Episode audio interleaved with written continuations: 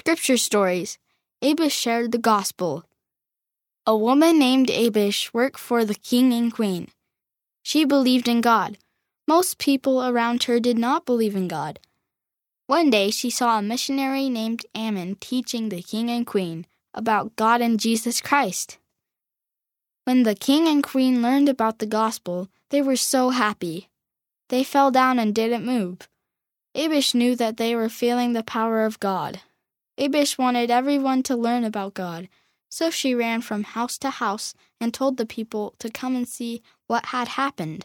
After the crowd gathered, Abish helped the queen stand up. Then the queen helped the king stand up. They started teaching people about the gospel. I can be like Abish.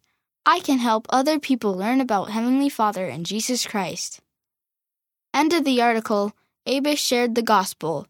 Read by Daniel McClellan.